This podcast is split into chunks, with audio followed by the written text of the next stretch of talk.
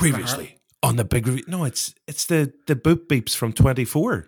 Oh, I, I was like, it's, it's a heart monitor. It's uh, No, boo. Dodgy. You're flatlining. You're flatlining. Your jokes are flatlining. My mate. jokes are flatlining. Shut up.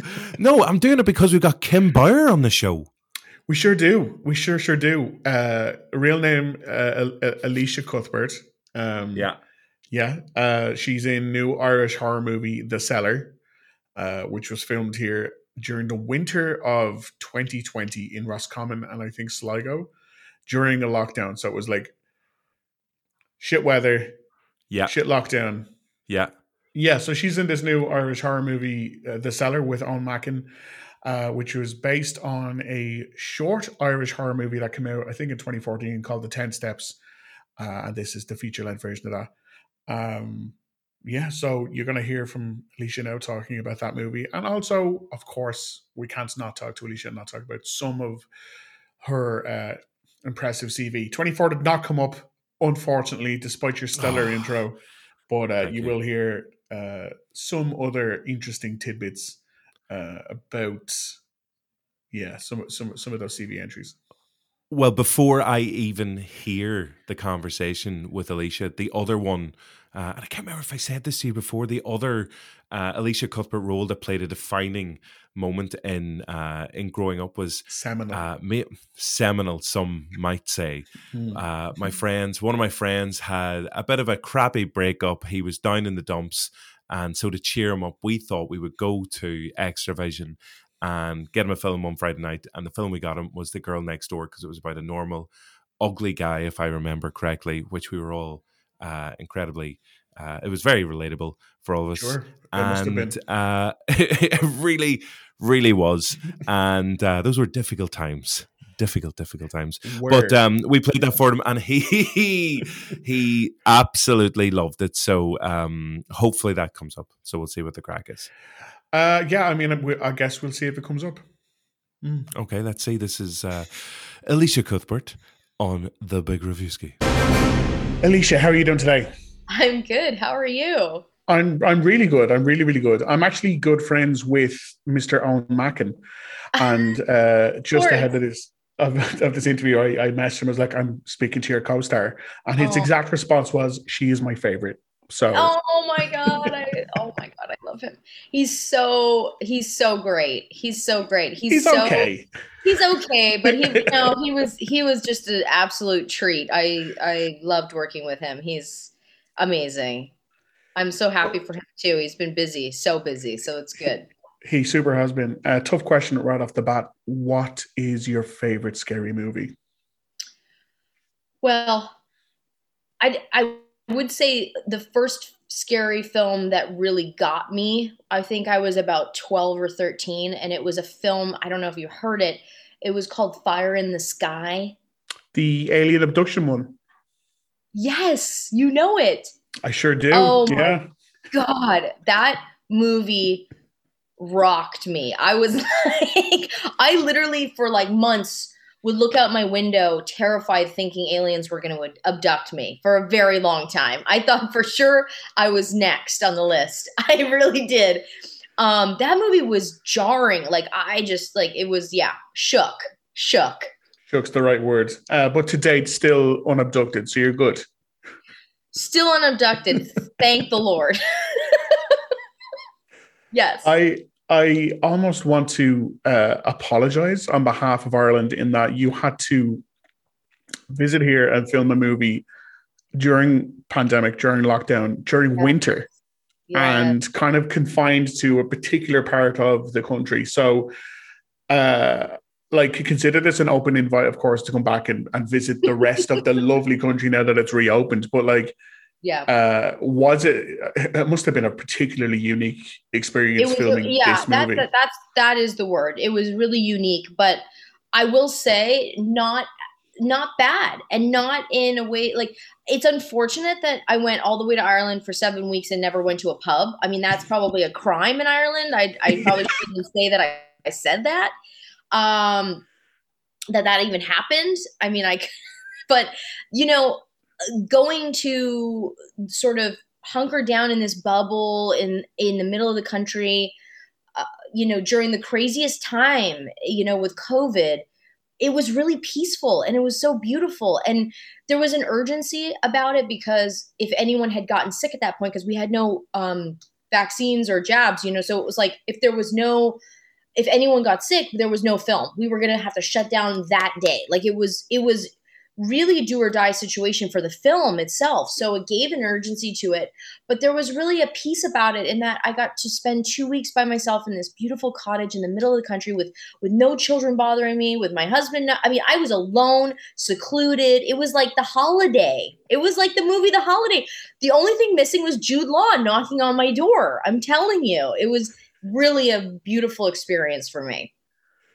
Well, oftentimes when people make uh, horror movies, especially ones that are themselves set in particularly spooky locations, you will hear stories come back about stuff actually like creepy stuff did happen or you know weird things just happen as you're making the film in a, in a particularly spooky location did anything like that happen well, uh, i know this?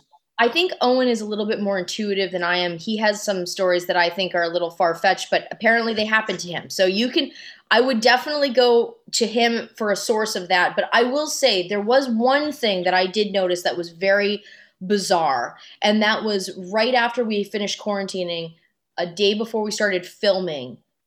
Brendan, the director, Eoin, and myself all had three separate cottages. And all three cottages had an infestation of dead flies appear. Thousands of dead flies. Oh. And it was sort of like, wait a minute, what's happening? There's this like plague of dead dead flies, really creepy. And so that sort of kicked off our first day. And they had to have a, an exterminator come and like get rid of all our flies in, in the place that we were staying.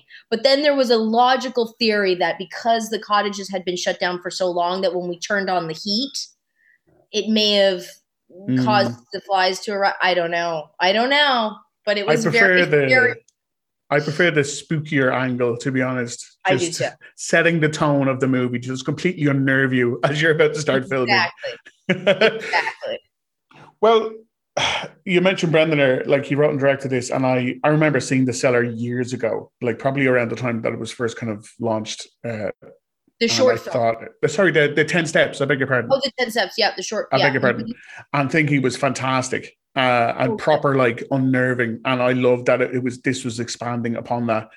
Um, but how, I guess it, it's, it's an interesting angle for me in that, like, how did this land on your lap? How did a, right. a spooky Irish movie based on a spooky Irish short film land yeah. on your lap? And you're like, that's the one I want to do. Well, I think a lot of, you know, luck in the way that you know things kind of find you. Um, I, I mean, I really, really believe in that, but I, I would say the full sort of seven degrees of separation was that Eoin, who was already set for the film, his agent is the same as mine, and so the script was then shown to me because uh, I guess Brendan thought, oh yeah, let let Elisha take a look at it. Um, and so I read it, and I just thought, wow, I really thought it was great, and I watched the short as well. Um, but in speaking with Brendan, he sort of said, "Listen, this is this is not that. We're going to do our own sort of thing, but you know, obviously you can take a sense of it, but um, we're really going to f- focus in on it on a sort of broader idea." Um, but yeah, so then so after reading the script and then having really really great conversations with Brendan, our director, um, it just sort of all started feeling very right. We we all had the same opinions about the film and the same sort of ideas and thoughts, so that was really reassuring. And um, and then next thing you know, we were in Ireland. So yeah, it sort of just unfolded naturally, which is really great. Well, like I mean, between this and uh, like going way back to Are You Afraid of the Dark to House of Wax to Captivity, like it, it it seems to me you must be inherently a big horror fan. Like you would like would you would you accept the the title or the mantle of being a scream queen? um, you know, I try to space out the horror films that I do to to maybe avoid the title, but I wouldn't hate the title. Um, because sure. I'll tell you what, I think I think I'm a fan of making horror films. I don't know if I'm a fan of watching them because I'm a little bit of a chicken myself, I will say.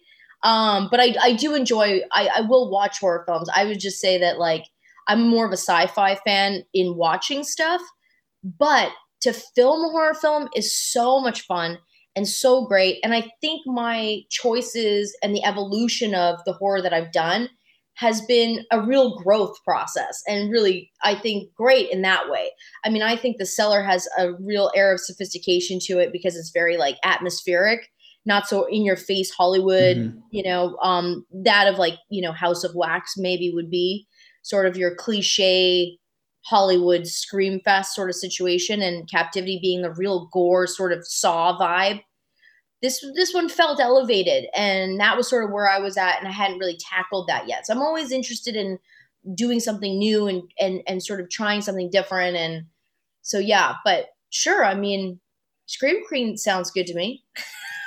It sounds good to me too. Like if someone were to call me a scream queen i'd be like okay great. Sure. um just in terms of that elevated horror like there is I'm going to specifically avoid spoilers. Uh, this movie goes in some directions in the third act that I was not anticipating. Yay! And, cool. and as a performer in it, it must have been like it must take an awful lot of trust in Brendan to properly materialize the directions yeah. that the movie goes in. Uh, but like, were you were you did you have a vision of how the movie was going when in those particular yeah. scenes, I mean, and did they yeah. pay off? yeah and, and without spoiling it i mean there was a moment when i finished the script that i thought you know i was pretty jazzed because i didn't see it coming either and so i i would say this i i thought wow people are either going to be surprised uh and and blown away by the direction or maybe not dig it you know? So it was it was really that thing of like but isn't that what we go to see movies for? To sort of be challenged and go wait a second. This this questions all the the norm. So I, I, I loved that about it. So it was um it was a risk but i thought you know what? One worth taking because i thought i'd never seen anything like that before. I thought that was really cool um if it's okay i'm just going to take it vague no no like it's it's you have to be vague because i i think the best way to go into yeah. some of the stuff in this is completely blind and just let it wash over exactly. you just go for the um, ride. Yeah. Precisely. Uh, I'm going to take a way back if that's okay. Um, sure. The girl next door. Mm. Because I've noticed lately there are there's a there's a big support and push from from movies and TV shows like from uh, Red Rocket and X and Pam and Tommy, where there's a different approach and handling of people uh, who both work in the sex industry and how it's kind of consumed. And it feels to me like the girl next door was tackling that 20 years ago before it was like a topic. And right. it, you can see today, like it still, it still has like a bit of a title of being a cult classic. And I know so many people who absolutely adore that film. Yeah. Uh, and it's just curious now that like these are the topics that are being tackled by some of the biggest movie makers and TV shows. But it's something that your film really appropriately, in my opinion, handled two decades ago. Yeah, well, thank you. I I think um I think the director Luke Greenfield and I really had a lot of conversations um, about how we were going to approach sort of this character who was in the porn industry, make it believable, but also fit into the film and and give it sort sort of more poetic feel to it. Um, and my big thing was I always was a big fan of um, weird science. Oh yeah. Um, yeah, and Kelly LeBrock, I mean, when she was like, they these guys created the ultimate woman, right? And when you watch the film, for whatever reason, I guess maybe the time or maybe the director decided this was how he wanted to go, but it was like they would they panned up on her in the shower and they never showed anything but they felt like they showed everything and at the same time i think it led audiences to create sort of the perfect woman in their own mind as mm. opposed to seeing kelly lebrock you know in in in the in the bear and then being like oh that's that's what she is people had to use their imagination in in what sort of fit their fantasy and i remember bringing that up to luke and saying listen like i know this you know this is at a time when american pie was you know huge and it was really about a lot of like nudity and all this stuff and and i just thought you know we could do this in a way that really doesn't show everything at all, but then let the audience sort of create who their perfect Danielle would be. And I think that's why a lot of people felt connected to it and felt such a um, sort of an attraction to my character, not because of me, but because of the the character they created in their own minds, mm-hmm. which is like the power of imagination, you know. So I I I love that we are still sort of, you know, people still love that film and I, I get commented on it all the time and I'm really proud of what we did there. I mean, I I wish it would have done more in the moment when it first released, but I think it was a little bit like you said, I think it was a little ahead of its time in the way we approached it, and people didn't quite understand that, but they kind of get it now, which is great. So, but yeah, w- what a great movie to be a part of, and worked really hard on sort of developing that that relationship between you know the porn industry and how we were going to portray this character in this romantic comedy. Yeah, like I think looking back now, um, you mentioned American Pie there. Yeah, it was huge at the time, but people don't really rewatch American Pie anymore. Whereas people really right. do rewatch The Girl Next Door because it has that kind of uh, inherent kind of Timeless. likability and timeless and timelessness to it. And just one final quick question, if that's okay. Yeah. Um, we we recently spoke to Todd Phillips, and he oh, yeah. said he had a script in wait for Old School Two yeah. And he said all it would take is if everyone involved was like, yeah, I'm on board, then he would like, okay, I'm, I'm on board too. So would you wow. come back? Oh yeah, in a heartbeat. I I would definitely. I mean, how funny would it be to see where that high school girl is now? That is actually really interesting.